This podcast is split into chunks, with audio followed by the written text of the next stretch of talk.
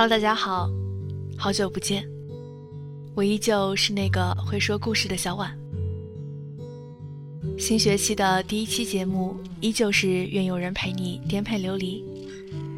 今天给大家分享的文章是三十七点二摄氏度。让我再看你一遍，从南到北很年轻时，你谈起恋爱就奋不顾身，飞蛾扑火。后来烧退了，梦醒了。之后不是没遇到好的，只是温度没那么简单传到心里了。你也知道，两个人终归比一个人温暖，但你还是在等。你说那人出现时，你的温度会从心里传来，你不害怕发烧，因为对方和你一样。这种感觉让你安心，就像看着万家灯火、漫天星星和稻田里的萤火虫。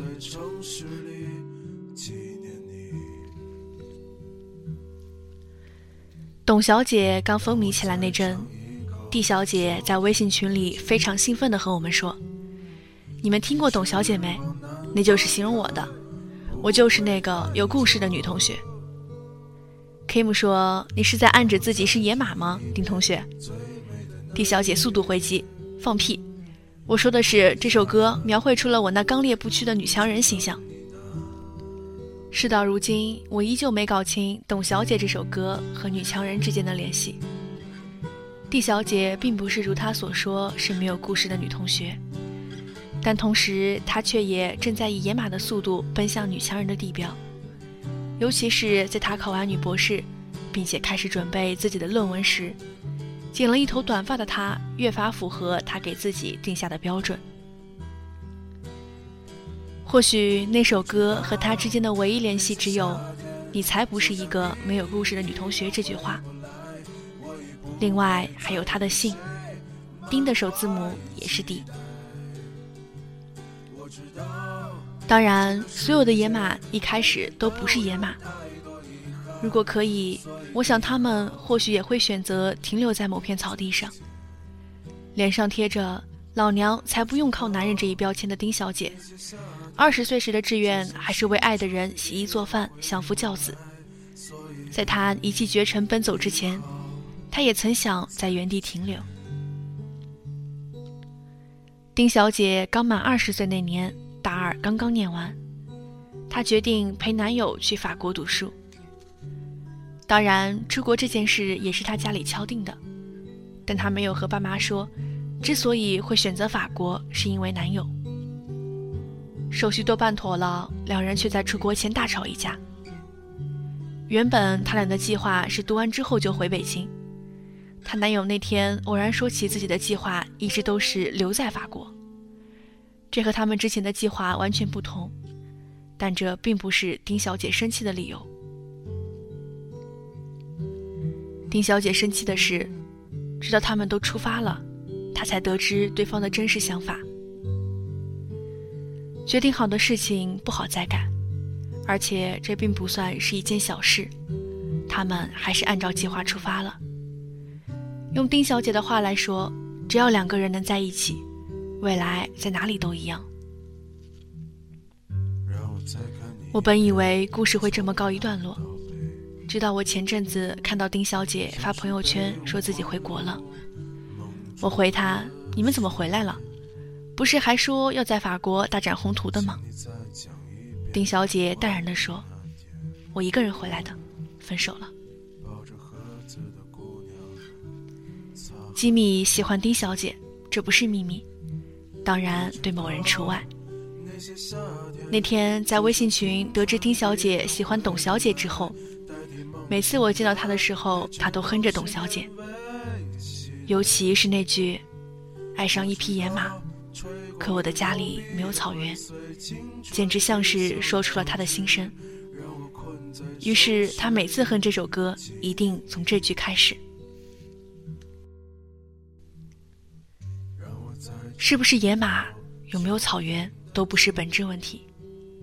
野马再奔腾，也总得停下来休息。如果他真的有心留在这片草原，他就会留下来。如果他不喜欢你这片草原，哪怕你把撒哈拉沙漠都变成草原，他照样要奔向远方。吉米告诉我，丁小姐在去年就与男友分手了，因为她男友劈腿了。那是她第一次觉得付出不一定会得到相应的回报。在当时知道自己不在他未来计划里的时候，他就应该果断离开。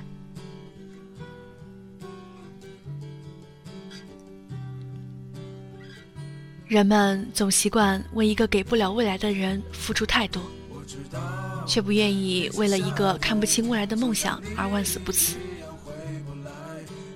其实应该反过来，梦想不会因为你看不清未来就离开你。只要你决定坚守，它就还在。而从一开始就没把你列在未来计划里的人，永远不会把你放在计划里。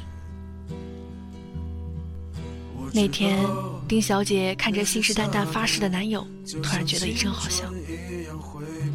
在这之后，丁小姐拿出了自己之前积攒的所有坚决，跟他一刀两断。从此以后，他便更像脱缰的野马，策马奔腾。一发不可收拾。他说他是一个中毒的人，本以为他是他的解药，可以让自己卸下所有防备，可偏偏他是庸医，开出的药引让他的毒更深。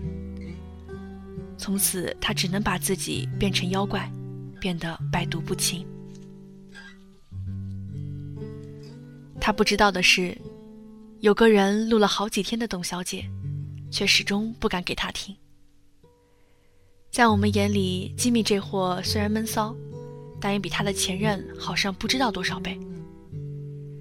即便如此，他们之间的距离却越发向着一辈子的熟人靠近，而且不可逆。大部分爱情的苦恼是，让你中毒的人却不是你的解药。说个不那么苦恼的故事。之前在你想要的爱情里提过，跟我同名的 Kevin，今年结婚了。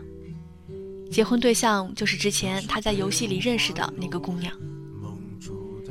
还记得他刚开始告诉我们他谈恋爱时，我们那副不置可否的样子。当然，没有人会看好一份在网络上认识的感情，更何况两人隔了一万公里的距离呢？但是就在最近，他们结婚了。之前闹腾的最欢腾的几个人都闭上了嘴，没有人再去怀疑他们的感情。这个世界自有一种诡异的力量，被你吐槽最多、最不被看好的人，大多可以坚持的比你想象的久得多。平时从来不肉麻的他，在寄给我的结婚录像里面对新娘说。我之前遇到过很多人，有的让我发烧，有的让我发冷，有的只是让我觉得温暖，只有你让我的体温上升的刚好。你是我所有病症的解药，嫁给我。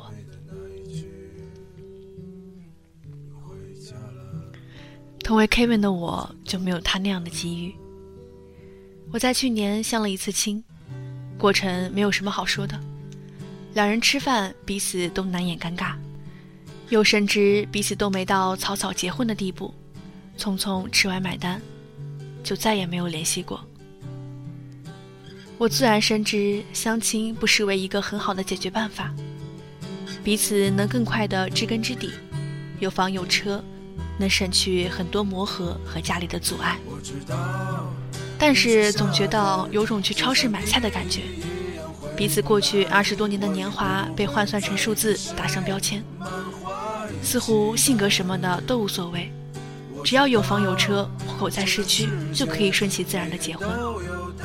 这样和去超市买菜有什么区别呢？无非是你的价格比白菜高一些。为什么一个人一直很努力的生活，到头来要像卖不出去的现实商品放在柜架上打折出售呢？如果这样，我宁可选择和丁小姐一样，变成百毒不侵的妖怪。在还不愿意将就的时候，就不要将就。说回丁小姐，上个月丁小姐试着恋爱了，我们原本还担心吉米的反应，但吉米表现得很洒脱，我们都看得出来那并不是装的。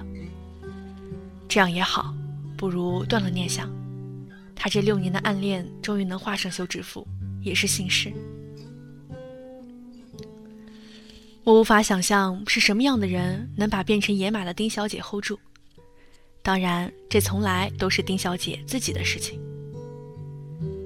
百毒不侵的妖怪自身也带着让人无法靠近的毒，而解毒的办法只能是以毒攻毒。或许妖怪的宿命就是行走于世间，直到遇见另一个妖怪，同病相怜，进而同甘共苦。我开始觉得每个人的解药都是时间，这是世界最公平的真理。时间把你带给一个人，让你中了一身毒，自然他会在之后把你带给另一个人，把该给你的解药给你。不要怪一开始为什么让你中毒，谁让你不知不觉中了别人给下的毒了呢？或许在你不知道的情况下，有人已经爱过你十遍了。在你的毒解开之前，你要等，你要保持耐心，保持充实自己，要强大到你们相遇的时候，他一眼就能看到你。总得有个人来到你的生命里，你才会明白为什么你和之前的人都没结果。前天听朋友介绍看了一部电影，名叫《巴黎野玫瑰》。文艺电影我从来就没几个看得进去的。这个也是同样，直到看到片中一句话，我才突然明白，为什么他说他是他的解药。爱情的来临使人的体温上升零点二摄氏度。我遇到过很多人，有人让我发烧，我以为那是爱情，结果烧坏了所有；有人让我发冷，从此消失在生命里。有人让我觉得温暖，但仅仅是温暖而已。只有你，让我的体温上升零点二摄氏度。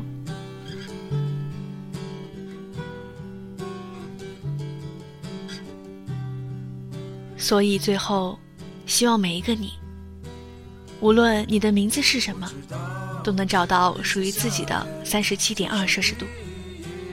找到愿意义无反顾另眼相待的那个人，找到你行走于世间的解药。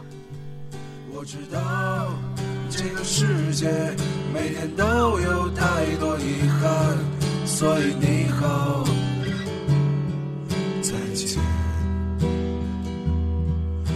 知道那些夏天就像青春一样回不来，所以。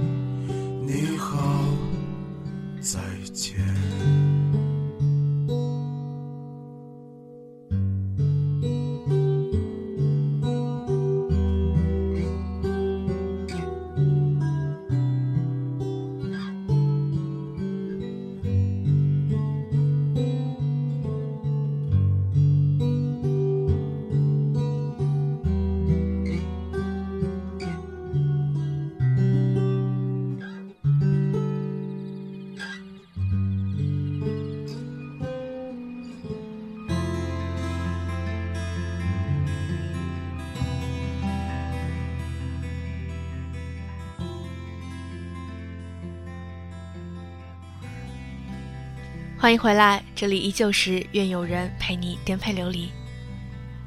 接下来的文章是软肋和盔甲。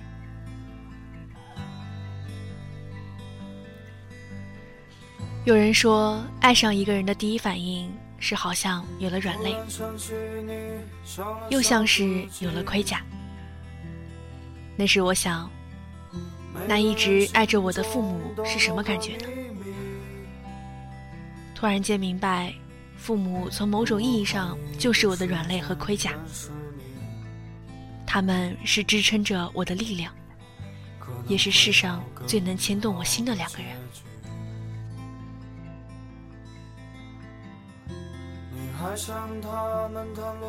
在坎培拉的时候，好友每天给他爸打个电话，聊上十分钟，说说一天的概况。有时候我觉得这样没有必要，有时候又很羡慕他和他爸有很多话可说。我爸突然打电话给我，我这里已经是凌晨。看到电话号码的一瞬间，突然咯噔一下，怕是什么坏消息。接起电话，我爸说了一句：“没什么，就是你妈想你了，什么时候回来？”简单几句之后，我爸就把电话挂了。老实说，随着离开家的时间越来越长，我和爸妈联系的次数也越来越少。刚出国时，我妈每天都要和我视频。现在我妈在 QQ 上差不多一个月找我一次。不知道是越来越独立，还是已经到了和父母关系的分水岭。我妈从来不会像她朋友一样，给自己的儿子时不时来段肉麻到死的话。我爸也很少给我打电话。只有一个月一两次，在我的 QQ 上没头没脑的留句话。从小到大，我和爸妈的相处方式就是这样，话不多，没那么多交流，一起旅行的次数也只有小时候的那几次。回国那阵子，一起吃饭的时候，偶尔我妈会讲讲我小时候的事情，说那时我七岁了。有一次，我妈对我说：“我七岁了，可以自己出去玩了。”然后我就在中午偷偷的溜出家，跑到我妈单位去找她，结果我迷路了。我妈下班之后差点没后悔死，对我说这句话。后来我妈接到她同事的电话，说我在我妈单位。这件事情如果不是我妈提起来，我已经完全不记得了。在我妈说这件事情的时候。我看到奶奶在一旁偷偷的抹眼泪，这不是我第一次看到奶奶抹眼泪。也许年纪越大，反而就越会像个小孩子。奶奶买了新东西，就会像小孩子一样开心半天，还偷偷藏起来，又忍不住窃喜。我印象里只见奶奶抹过三次眼泪，都是因为我。第一次是我出国的时候。进海关之前，我回头看了一眼，看到奶奶在偷偷哭。还有一次，也是我又要离家，我没让家里人送，奶奶给我递行李的时候，忍不住哭了。我不知道他们在看到儿女长大不再需要他们时候的心情，更不知道他们看着我们长大，到底是开心多一些，还是不舍多一些。我们拥有他们年老前最后一点时光，而他们却不再拥有我们。时间真的是这世上最残酷的东西。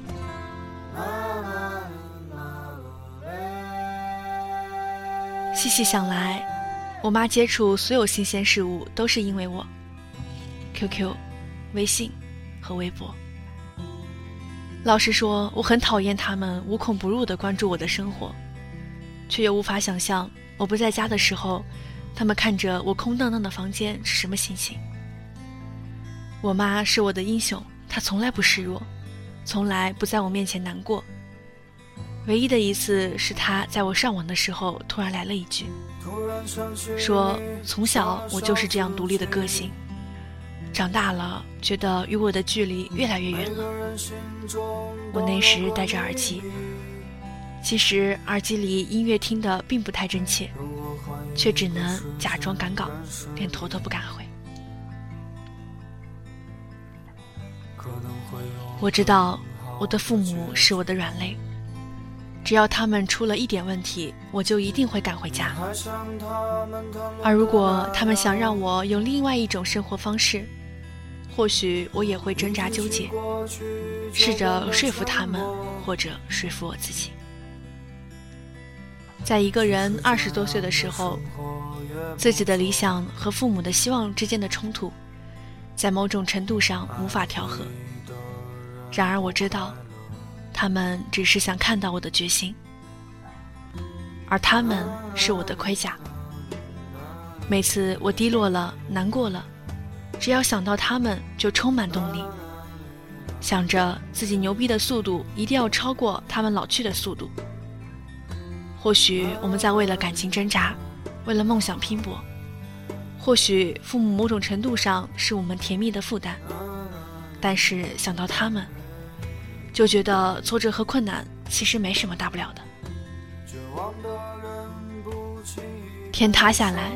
你们就是我寂寞天地中的大英雄。天暗下来，你们就是光。别把我的消息带回家乡，未来很长，一切难讲。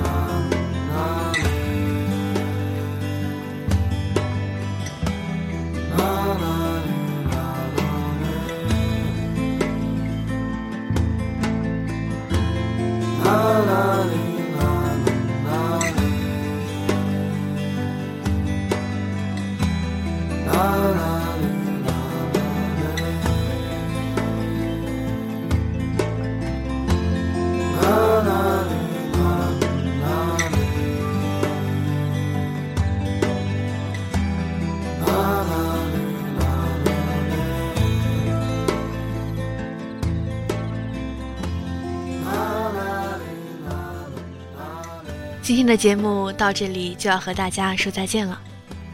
如果你有什么想说的，或者想告诉我的，可以在节目下方留言，或者加我们的华海之声交流 QQ 群：四六七零七九六四四。我们下期再见。